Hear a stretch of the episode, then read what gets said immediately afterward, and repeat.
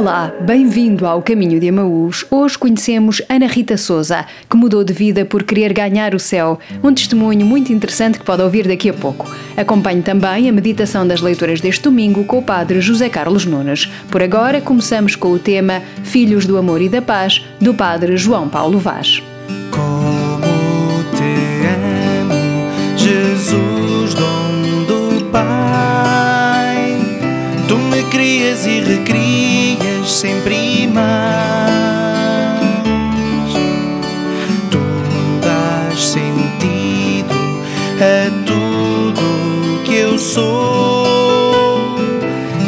me mostras o caminho para viver.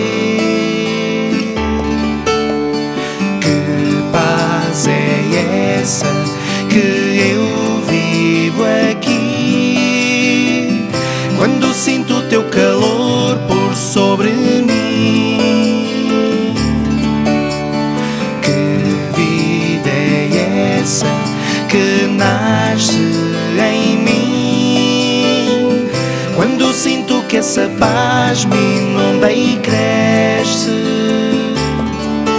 és tu, meu bom Jesus, que te lanças para mim para eu viver. És tu, eterna paz, que me lanças nesse sonho aventureiro. És tu, meu bom Jesus, que te lanças para mim para eu viver. És tu, eterna paz, que me lanças nesse sonho aventureiro de viver e ser filho do amor e da paz.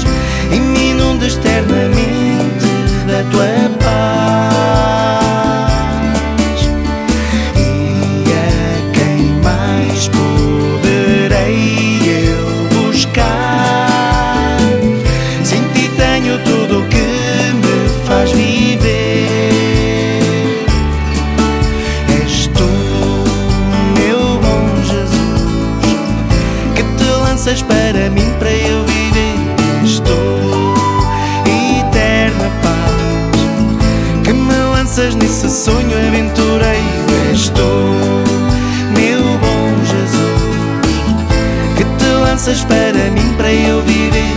És tu, eterna paz, que me lanças nesse sonho aventureiro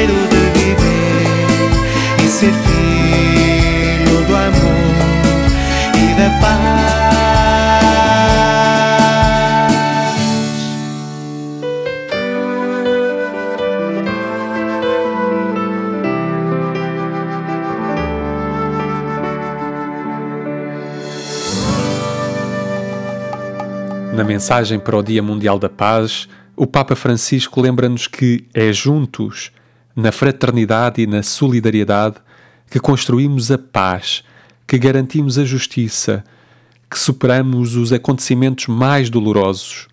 Só a paz, que nasce do amor fraterno e desinteressado, nos pode ajudar a superar as crises pessoais, sociais e mundiais.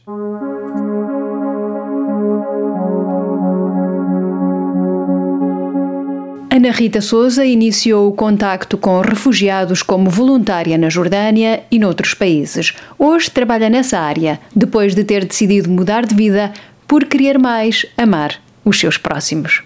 Ana Rita, quando falámos e quando nos conhecemos, a Ana Rita estava a preparar-se com um grupo de, de outras pessoas para a Jordânia, para um campo de refugiados.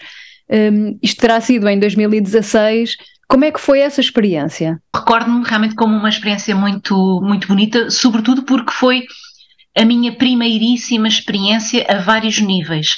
O primeiríssimo contacto com o Médio Oriente, o primeiro contacto com um país muçulmano, o primeiro contacto com um país fora da Europa, eh, portanto na Ásia, o primeiro contacto com um, refugiados, na verdade, não é? foi o primeiríssimo contacto. Portanto, esta experiência um, um, partiu deste grande desejo de fazer qualquer coisa pelos refugiados, sabendo que nessa altura um, a União Europeia, portanto, estava a dividi-los em, em, vamos dizer assim, o bolo em fatias e cada país ficava com uma fatia consoante a proporção, ficava com X milhares de uhum. pessoas uhum. para acolher.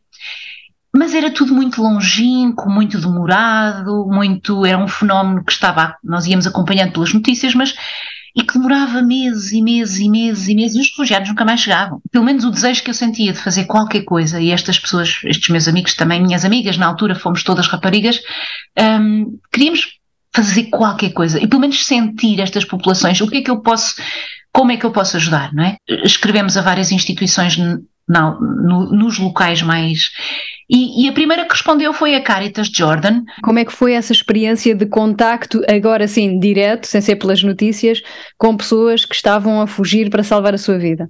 Foi muito forte. Nós fomos trabalhar diretamente, portanto, com a Caritas. Vamos só aqui fazer um parênteses. Uhum. A Jordânia é um país muçulmano, de, portanto, 90 cerca de 98% da população é muçulmana, mas as religiões convivem pacificamente. Portanto, os cristãos são uma minoria, mas uma pequenina minoria, mas uh, podem frequentar o culto, podem estar uhum. à vontade nas suas igrejas e têm e são respeitados. Nós fomos trabalhar muito interessante com a Caritas, portanto, uma instituição católica, cristã católica, um, num país muçulmano. Portanto, e calhou, em termos de período do ano, foi completamente ao acaso, calhou no Ramadão. Os muçulmanos não comem durante todo o dia, portanto, enquanto o sol estiver um, visível, a luz do sol, e assim que o sol se põe, então sim, eles podem quer comer, quer beber. Não nos permitiam ir assim facilmente para um campo de refugiados. O nosso serviço foi muito bonito, porque nós trabalhámos grande parte do tempo numa cozinha social a fazer refeições, nós católicos e cristãos, não éramos só católicos, era muito bonito porque éramos vários cristãos de várias, de várias igrejas orientais também, a fazer refeições para muçulmanos mais pobres. Ou seja, para aquelas pessoas mesmo da rua, pessoas mesmo pobres, que no, quando, quando se punha o sol precisavam de comer e não tinham propriamente. E era lindíssimo também esta experiência de serviço, portanto, nós abrimos 500 mil frangos, eu lembro-me, passávamos a vida a arranjar frangos, depois pronto, lavar a louça, porque depois também havia um serviço de carrinhas que, que ia aos locais. E como é que esta experiência, ou se é que mudou alguma coisa na sua vida, ou e o que é que mudou? Foi um marco. E logo no ano seguinte eh, também sentimos que queríamos voltar a partir e fazer esta experiência. E dessa vez fomos para Atenas porque a Grécia, portanto, estava a receber, mas aos milhões, aos uhum. milhões, não é? Também com a Caritas, mas Hellas, com a Caritas de, de, de Atenas. E no ano seguinte eu pude fazer também uma experiência no Egito, uh, de 15 dias, sempre, sempre poupei o dinheirinho todo para poder depois partir, sou crente, diria, porque também há uma mãozinha de Deus aqui no meio disto. Em 2019, eu tinha começado a sentir no meu trabalho que, no emprego, eu trabalhava para uma empresa privada, uma multinacional, tinha sido comprada por uma empresa norte-americana, um grupo de empresas, uma coisa assim grande. Eu trabalhava diretamente com a direção, com a administração. E nessa altura eu comecei a sentir, também pela idade, tinha chegado ali aos 40 e que, que se calhar não era bem aquilo que eu queria até ao final da minha vida. Eu queria estar mais em contacto com servir mais as pessoas concretamente, embora me esforçasse para já fazer isso, mas como isto aqui entre nós, como eu queria, como eu queria mesmo era ganhar o céu. eu pensei, ok, na verdade, aquilo que eu estou a fazer aqui nesta empresa, dar pareceres, neste caso jurídicos, ajudar o administrador, qualquer jurista aí, mesmo que não seja topo de gama, consegue fazer isto. Mas eu eu quero, eu quero amar o meu próximo de uma forma concreta. Eu quero isso, eu quero servir o meu próximo mais, não pode ser só eu e o computador. E comecei a enviar currículos por, por todo o lado e a, a tentar perceber dentro também o que, é que aquela voz interior me dizia, olha. E foi um percurso hum, acidentado. Aos 45 anos não se deixa um emprego em que estamos efetivos há 12 anos, já, já conquistamos o nosso lugar, já toda a gente nos conhece. Não se deixa assim do, uhum. do o seguro pelo, pelo incerto, não é? E eu sentia profundamente que tinha que dar este passo. Porque foram muitas aventuras e algumas lágrimas, e alguma espera e muita oração também para perceber que passos dar e, e arriscar. Encontrou esse caminho que procurava ou esse caminho encontrou a si? Acho que foi mais essa segunda, porque eu tinha começado a trabalhar em part-time numa coisa super humilde, num, pronto, com idosos, num centro de reabilitação. Depois tinha que fazer tudo, as limpezas, tudo. Eu tinha feito um down, um down, como é que se diz? Um downgrade na minha vida. Uhum. Uh, mas que foi lindíssimo porque comecei finalmente a contactar com pessoas, né? deixei o escritório e se eu não acreditasse em Deus eu tinha que acreditar mesmo, porque há, há tantas coincidências assim que nos demonstram que. E eu tinha enviado Uh, depois a certa chegou o verão de 2019 e eu tinha enviado há um ano atrás uh, um e-mail cerca de um ano, um e-mail, um e-mail e um currículo tinha lá ido para o Serviço Jesuíta aos Refugiados, o JRS, uhum. para fazer voluntariado. E depois nunca mais ninguém me chamou. E liga-me um senhor, eu, estava, lembro que estava no carro com os meus pais, eu estava na parte de trás, atendi e de repente, eu não conhecia nem sequer a voz, e está ao telefone o diretor-geral do, do JRS, do Serviço Jesuíta aos uhum. Refugiados. Uh, não sei se não podia vir aqui uma entrevista, porque nós temos aqui o seu currículo e tal. Ele não me falou nem sequer que era para algum emprego, nada. Uhum. E eu fui, não sabia para que é que era, até podia ser para uma entrevista, não sabia do que é que era. E depois foi muito lindo, tivemos talvez duas horas a conversar, e depois eu percebi que era para um emprego, e senti que, que era mesmo uma ocasião que Deus me estava a abrir assim do, do nada, não é? Para trabalhar na Academia de Formação, que é um dos departamentos, uh, portanto, migrantes e refugiados. E desde aí, portanto, há três anos e, e alguns meses, trabalho diretamente com refugiados, portanto, com estatuto, e também com migrantes de todos os países, sobretudo na parte da formação e também da formação. Como é que é concretamente esse trabalho? Na Academia este, de Formação e o que é que faz concretamente? Nós temos vindo a crescer, portanto começámos na altura éramos três, a coordenadora mais duas, uma professora de português, de língua portuguesa, uhum. que não sou eu, e eu, eh, eu também tenho toda a parte também da, dos papéis, dos, dos, do, do dossiê pedagógico, toda a parte de, da, da papelada que nós chamamos, pois são pessoas também que estão sempre em situações bastante vulneráveis, vivem se calhar num quarto alugado, vivem quatro, cinco pessoas num quarto, já, uhum. não é? Eu já tenho tido situações de mães com dois ou três filhos, todos na mesma cama de casal, dormem todos juntos, porque pronto. Uh, situações de facto muito, muito, muito particulares e muito, é, pronto, que, que nos fazem realmente, a mim, é, redimensionar toda a minha vida, não é? é? com outra medida, com outra fita métrica nada. Pronto, e então eu comecei, de, portanto já estou quase há três anos a dar, dentro de um projeto que nós temos, eu dou cultura portuguesa. Portanto, a colega dá língua, eu não sou linguista porque eu sou de direito, uhum. e eu dou cultura, cultura portuguesa. Então, como é que isto surgiu? É, a ideia é não só que eles aprendam a língua, mas que possam também conhecer um pouquinho da história do país, como é que ela está, como é que o território está organizado, o que é que nós temos de melhor, a nossa gastronomia, o fado, um, como é que nós nos cumprimentamos aqui em Portugal, tudo, tudo aquilo que caracteriza a nossa cultura, a ligação ao mar. Semanalmente eh, vou com as turmas fazer eh, uma tour cultural, como nós chamamos também na cidade de Lisboa. A ideia é esta. Eu Quanto mais eu conheço, mais eu amo. Mais eu conheço um país, mais eu posso gostar daquele país, uhum. apreciar, apreciar quem me acolhe, não é? e a diversidade cultural é imensa.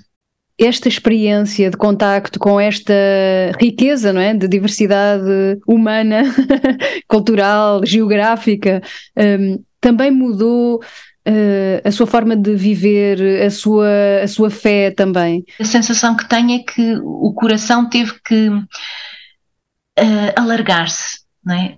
Alargar-se. Uh, e que cada dia o desafio é este alargar, alargar, alargar, porque dentro do nosso coração de cristãos, tal à semelhança do coração de Deus, devia caber toda a gente. E tem sido uma experiência muito bonita esta, muito forte para mim. Neste momento, quanto mais eu vou conhecendo estas populações, sobretudo as muçulmanas, um, que trazem sempre este rótulo, não é? Pronto, muçulmanos, radicais, fazem 30 por uma linha e os terroristas e aquela ideia, não é? Depois à minha frente estão mães de família, pais de família, pessoas tão normais quanto eu, que trabalhavam, que, que tinham uma vida normal, que não andam de burca. Eu sinto mais proximidade da minha alma com estas pessoas muçulmanas do que com os meus conterrâneos europeus que já não têm nenhuma, nenhum valor religioso, não é? Quando, quando estou diante de um, de um aluno muçulmano normal, banal, não é? é preciso ser muito, muito praticante, banal. É tão bonito porque a, a referência a Deus, este rezar todos os dias, este querer, querer pautar a sua vida pelas normas que Deus eh, lhes manda para viver, este estar atento ao próximo, porque também o Islão é, é muito importante neste aspecto, lá está a hospitalidade, a caridade para com o próximo. É muito bonita esta experiência de, sem ter medo, sem ter, com muito respeito, falar da nossa fé cristã, porque nós não podemos falar da Europa sem falar da fé cristã. Uhum. Os irmãos muçulmanos são uma riqueza. Vamos deixar a Deus este desígnio futuro de unidade, eh, porque somos todos filhos dele, não é? Caminhos para a Vida é este tema do Chal da Terra que ouvimos agora. A seguir, acompanhe a meditação das leituras deste domingo com o Padre José Carlos Nunes. A nascer, a crescer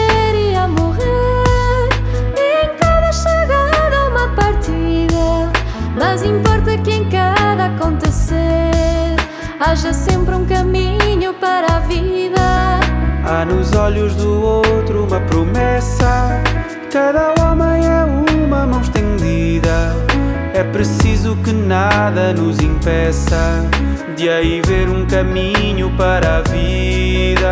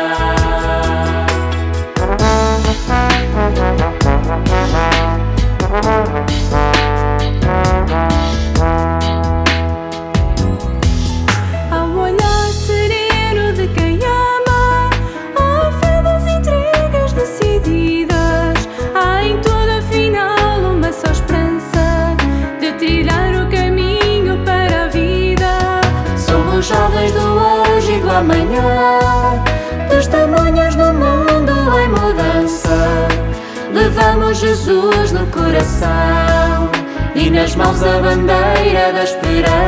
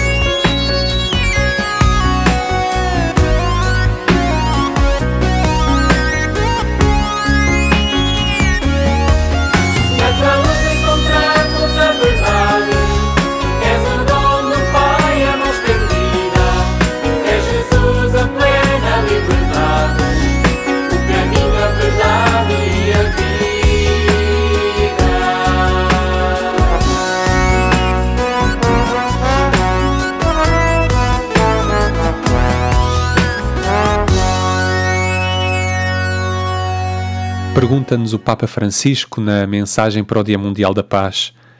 O que podemos fazer perante as guerras, as pandemias, as dificuldades dos tempos atuais? Antes de tudo, deixarmos mudar o coração pela emergência que estivermos a viver, permitir que seja através deste momento histórico que o nosso coração mude, que Deus transforme os nossos critérios habituais de interpretação do mundo e da realidade.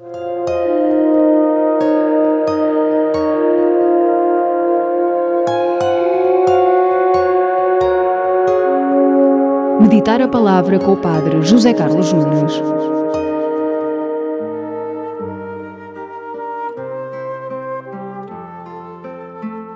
Neste sexto domingo do tempo comum, continuamos a escutar o Sermão da Montanha de Nosso Senhor Jesus Cristo segundo São Mateus.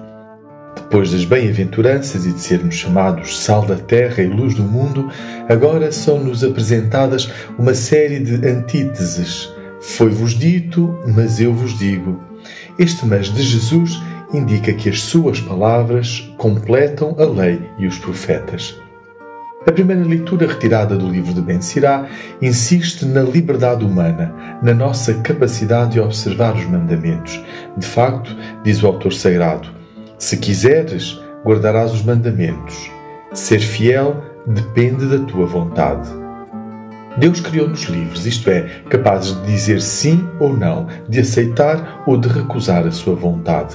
Porém, também devemos ter consciência das consequências das nossas decisões. Se as tomamos seguindo a vontade de Deus, seguiremos o caminho do bem e encontraremos serenidade, paz e alegria. Se nos deixamos seduzir pelo mal, viveremos angustiados, egocêntricos e nublados. Jesus veio para nos libertar e, porque nos quer sempre livres, disse: Não penseis que vim revogar a lei ou os profetas, não vim revogar, mas completar. A verdadeira liberdade, de facto, encontra-se no amor. Somente quem ama é verdadeiramente livre e faz o que tem de fazer livremente, mesmo que custe algum sacrifício. O próprio Jesus explica isto com exemplos. Ouviste que foi dito aos antigos: Não matarás, quem matar será submetido a julgamento. Eu, porém, digo-vos: todo aquele que se irar contra o seu irmão será submetido a julgamento. Isto é, Jesus completa um dos dez mandamentos pedindo uma consciência forte e um amor concreto para com o próximo. No fundo, Jesus pede-nos mais do que o simples cumprimento da lei. Pede-nos domínio de nós próprios para não cairmos na cólera, na violência ou nos julgamentos errados. Se escolhermos viver segundo Deus, Jesus pede-nos que nas relações com os outros afastemos todas as situações de litígios, desacordos e ofensas, a ponto de nos pedir que nos reconciliemos com o irmão antes de levar a oferta ao altar. A nossa oferta não será agradável a Deus se cultivarmos sentimentos de ódio e divisão em relação aos irmãos. E o gesto da paz que iremos fazer com o irmão irá certamente libertar-nos de sentimentos de ódio e de egoísmo.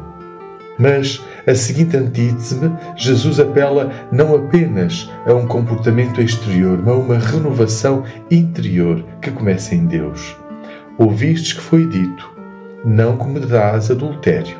Eu, porém, digo-vos: todo aquele que olhar para uma mulher com maus desejos já cometeu adultério com ela no seu coração. Jesus quer que os nossos corações sejam verdadeiramente puros e livres de desejos egoístas e maus.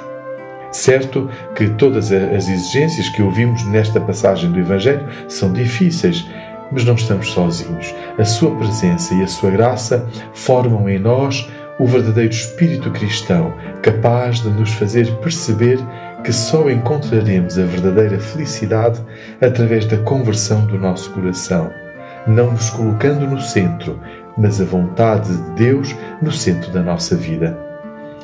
Por isso, São Paulo, na segunda leitura, encoraja-nos neste caminho de sabedoria cristã, dizendo que nem os olhos viram, nem os ouvidos escutaram, nem jamais passou pelo pensamento do homem o que Deus preparou para aqueles que o amam. Se seguirmos estes ensinamentos de Jesus, podemos estar certos de que encontraremos paz e alegria no caminho do amor. Bom domingo nos dê Deus.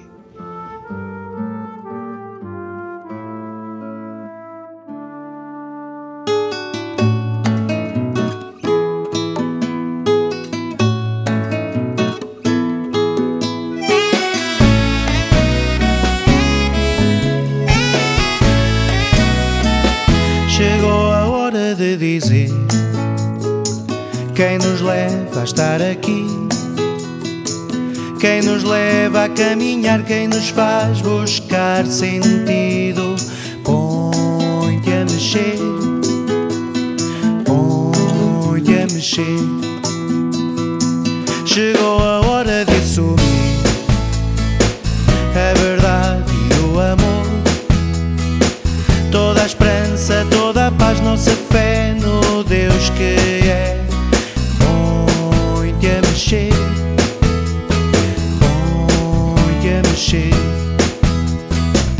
Faz o que Deus espera de ti, faz sem medo de te enganares.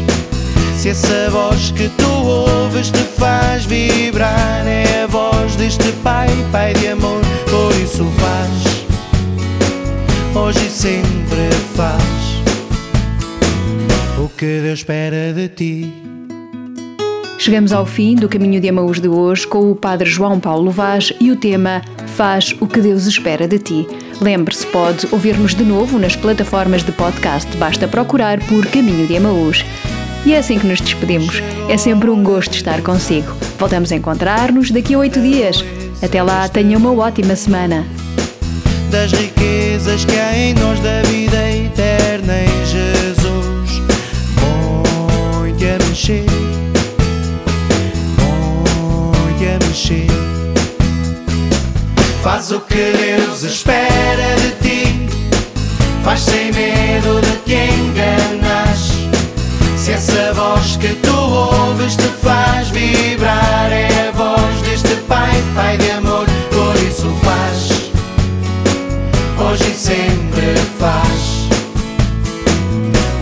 espera de ti. Faz o que Deus espera de ti. Faz, faz. Faz sem medo de te enganares. Faz sem medo. Se essa voz que tu ouves te faz vibrar, é a voz deste Pai, Pai de amor. Por isso faz. Hoje e sempre faz. Hoje e sempre faz o que Deus espera de ti.